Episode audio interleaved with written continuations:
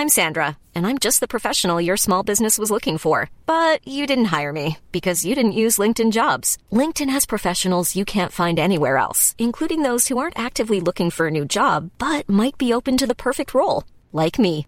In a given month, over 70% of LinkedIn users don't visit other leading job sites. So if you're not looking on LinkedIn, you'll miss out on great candidates like Sandra. Start hiring professionals like a professional. Post your free job on linkedin.com slash people today. Hey, it's Ryan Reynolds, and I'm here with Keith, co-star of my upcoming film, If, only in theaters May 17th. Do you want to tell people the big news? All right, I'll do it. Sign up now and you'll get unlimited for $15 a month in six months of Paramount Plus Essential Plan on us. Mintmobile.com slash switch. Upfront payment of $45 equivalent to $15 per month. Unlimited over 40 gigabytes per month. Face lower speeds. Videos at 480p. Active Mint customers by 531.24 get six months of Paramount Plus Essential Plan. Auto renews after six months. Offer ends May 31st, 2024. Separate Paramount Plus registration required. Terms and conditions apply if rated PG.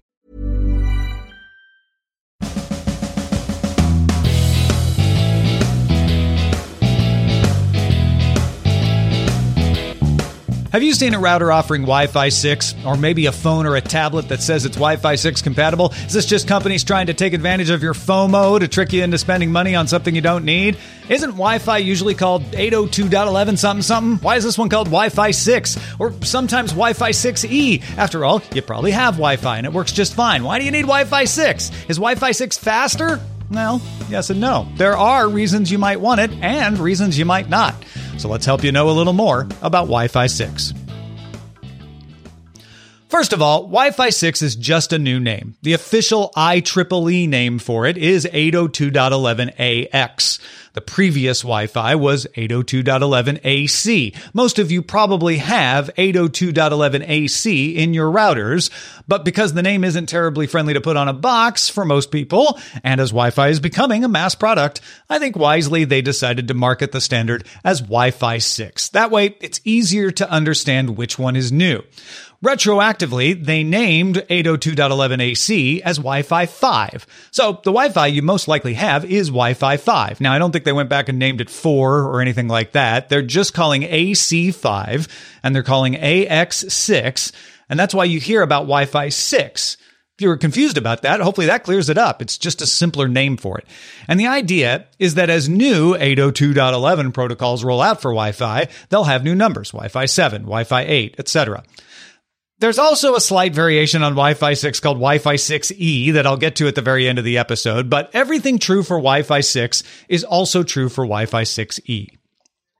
I'm going to call it Wi Fi 6 for the rest of this episode for clarity. Wi Fi 6 has a theoretical maximum of 9.6 gigabits per second. Now, that's up from the maximum of 3.5 gigabits per second for Wi-Fi 5. But as any of you who have a Wi-Fi router know, you don't get 3.5 gigabits per second. Not only because you don't have a 3.5 gigabit per second connection to the internet, but even if you were just trying to transfer things around internally on your internal network, you still probably wouldn't hit that just because of conditions, conditions of distance, lag, traffic on your own network. Those are all going to impact that. But the nice thing about having a higher theoretical maximum like 9.6 gigabits per second is you've got more bandwidth to slice up between the different devices connected to your network. So 3.5 gigabits per second can be split up amongst a bunch of different connections, but less than 9.6 gigabits per second, especially devices that are talking to each other over the network. So there's an endemic advantage that every Wi-Fi update has had that it can handle a little more allotment per device. The more devices you have on your network, the better. And we're all putting more devices on our network. In fact, the average United States home has nine Wi-Fi devices on its network. The average. So you think about that. That's, you know, your laptop, your spouse, maybe kids, maybe they all have phones, you've got an Xbox, maybe a Roku. You can get to nine pretty quick especially if you add in some smart bulbs and a smart home hub and maybe some sensors here and there. I just checked my network. Currently, at the moment, with my wife not at home, it has 27 devices on it. You know, throw in some Amazon Echoes, Google Home, start doing a tech show, you ramp that up really fast. And if they're all trying to use the network at the same time, which thank goodness all 27 of mine are not, but if they are all trying to use the internet, then it's going to load your local network. It's going to reduce how much of that bandwidth can be allocated. So the 9.6 gigabits per second is great for that because it gives you more to allocate. In practice, most of the things I've read say that if you put one device on a Wi Fi 6 network, even if you have super fast gigabit per second connections, you're not going to see that much of an increase in speed over Wi Fi 5. But there are other upgrades to the Wi Fi 6 protocol that make it even better at handling multiple devices. So if you load up your Wi Fi 6 network with 27 devices and compare that to your Wi Fi 5 network, you will definitely see an improvement. We'll explain more about that in a second. First, though, to take advantage of Wi Fi 6, you will need new hardware. And the first piece of hardware you need is a Wi Fi 6 router. In fact, just the router will improve things, even if all your phones and tablets are still Wi Fi 5. If you don't have a Wi Fi 6 router, it doesn't really matter if your devices are capable of Wi Fi 6. So the router is the most important thing to get first. Even Wi Fi 5 devices will benefit from the capacity upgrades we're going to talk about. If you get a Wi Fi 6 router and have all Wi Fi 5 devices, you'll still get benefits. If you have a Wi Fi 5 router and all Wi Fi 6 devices, you probably won't. The router is the important part. Although the devices do have some functions that can help take advantage of Wi Fi 6 as well, and devices are already starting to come out with that stuff. Let's talk about some of those features that I mentioned just now MuMIMO and OFDM. They both offer better capacity. MuMIMO. It's fun to say, even more fun to use. Multi user, multiple input, multiple output. MuMIMO. Now, MIMO, just MIMO without the moo, is available on Wi Fi 5 right now. It lets your router handle four devices at once. So it doesn't have to go, I'm talking to your laptop. Okay, I've stopped talking. I'm talking to your iPhone. Okay, now I've stopped there. Now I'm talking to your Android phone. Instead, it can talk to four of those devices at the same time so it can handle a laptop, a phone, and an Xbox all at once. That's why I'm able to have 27 devices on my network and not get bogged down all the time because I generally don't have more than four talking at once. The upgrade to MIMO in Wi Fi 6 to Moo MuMIMO lets you handle eight at once. So now, if you've got Internet of Things devices checking in and an Amazon Echo, and you got five people in your house all using devices, you might see occasional problems with Wi Fi 5, but you shouldn't see that, at least as often, in Wi Fi 6. Imagine it like this you've got four postal carriers, they're all out on delivery to deliver the mail. It's going to take a little longer for four to deliver the same amount of mail than it would eight. If you have eight postal carriers, they could deliver the mail into the neighborhood quite a bit faster. That's MuMIMO. The other new feature that helps with capacity on Wi Fi 6 is orthogonal frequency division multiple access, OFDM. That lets you send to multiple devices in one transmission.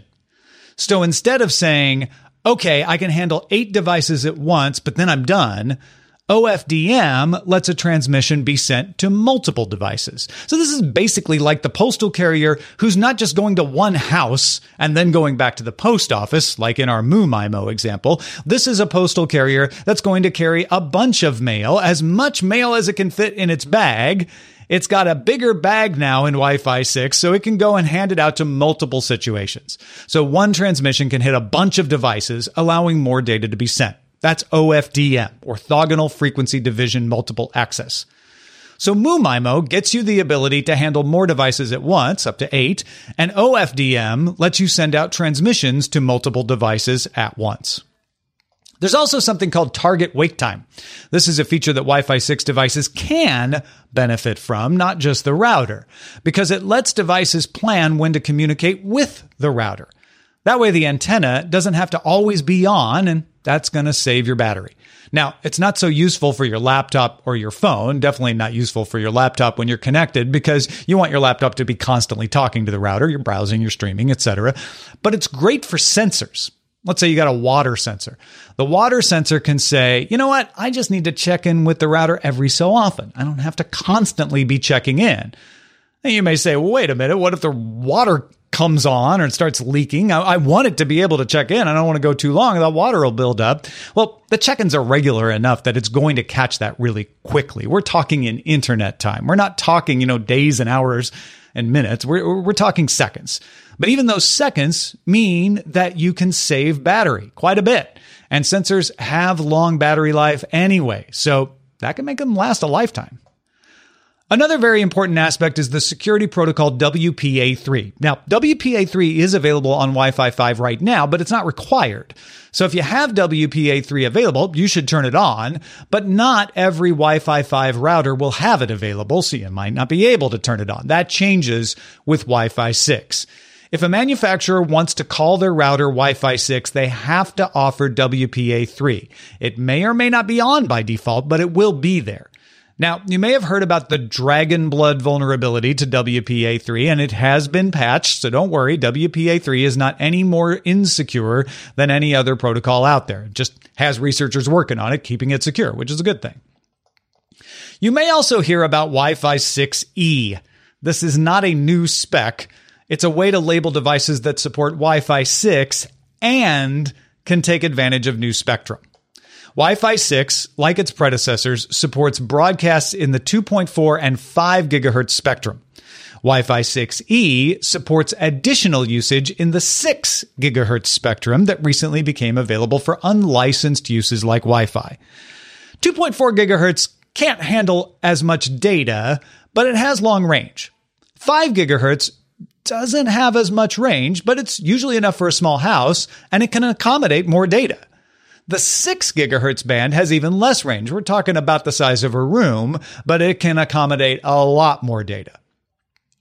This will be very useful in crowded areas like train stations or sports stadiums. You can handle a lot of data from all those people and they're densely packed, so the range isn't as big of an issue. Wi-Fi 6E in the 6 gigahertz band also makes things like wireless VR and AR headsets with high resolutions workable. Get rid of those cords. And yes, for this to work, both the device and the router still need to support Wi Fi 6E, and that requires chipsets, not a firmware upgrade. So even if you have a Wi Fi 6 router, if you want to support Wi Fi 6E, you need a Wi Fi 6E router, and it will support all your older Wi Fi devices too. But if you want the device to support 6E and be able to communicate over 6 gigahertz, it's going to have to be a new Wi Fi 6E device. Now let's get to practicality. I said the first thing you want is a Wi Fi 6 router, and given what we just mentioned, you may want to hold on for a Wi Fi 6E router. But before you make any of those decisions, I'd ask you two things. One, do you have the devices that could benefit from it, like an iPhone 11 or a Galaxy S10 or even newer? Or for Wi Fi 6E, one of those new Asus or Lenovo phones? If so, and you want that battery life protection, maybe. More important, is your network bogged down? Are you noticing when everybody comes home, yeah, have some weird connectivity issues and they don't seem to be related to your ISP? Then it might be time to make the jump. And if you don't have plans for wireless VR and you're not a stadium or a train station, you'll probably do all right for several years with Wi Fi 6 instead of Wi Fi 6E but I'd hold off on both for now if you can. Right now, Wi Fi 6 routers are still a little more expensive than Wi Fi 5 routers, but those prices are going to come down as more models are added to the market. And Wi Fi 6E routers are just hitting the market. If you need a new router, get a Wi Fi 6 router or a Wi Fi 6E router. But if you don't need a new router right now, maybe hold off. I hope this helps you understand a little more about what Wi Fi 6 is, how you can benefit from it, and when you need to worry about it. In other words, I hope now you know a little more about Wi Fi 6.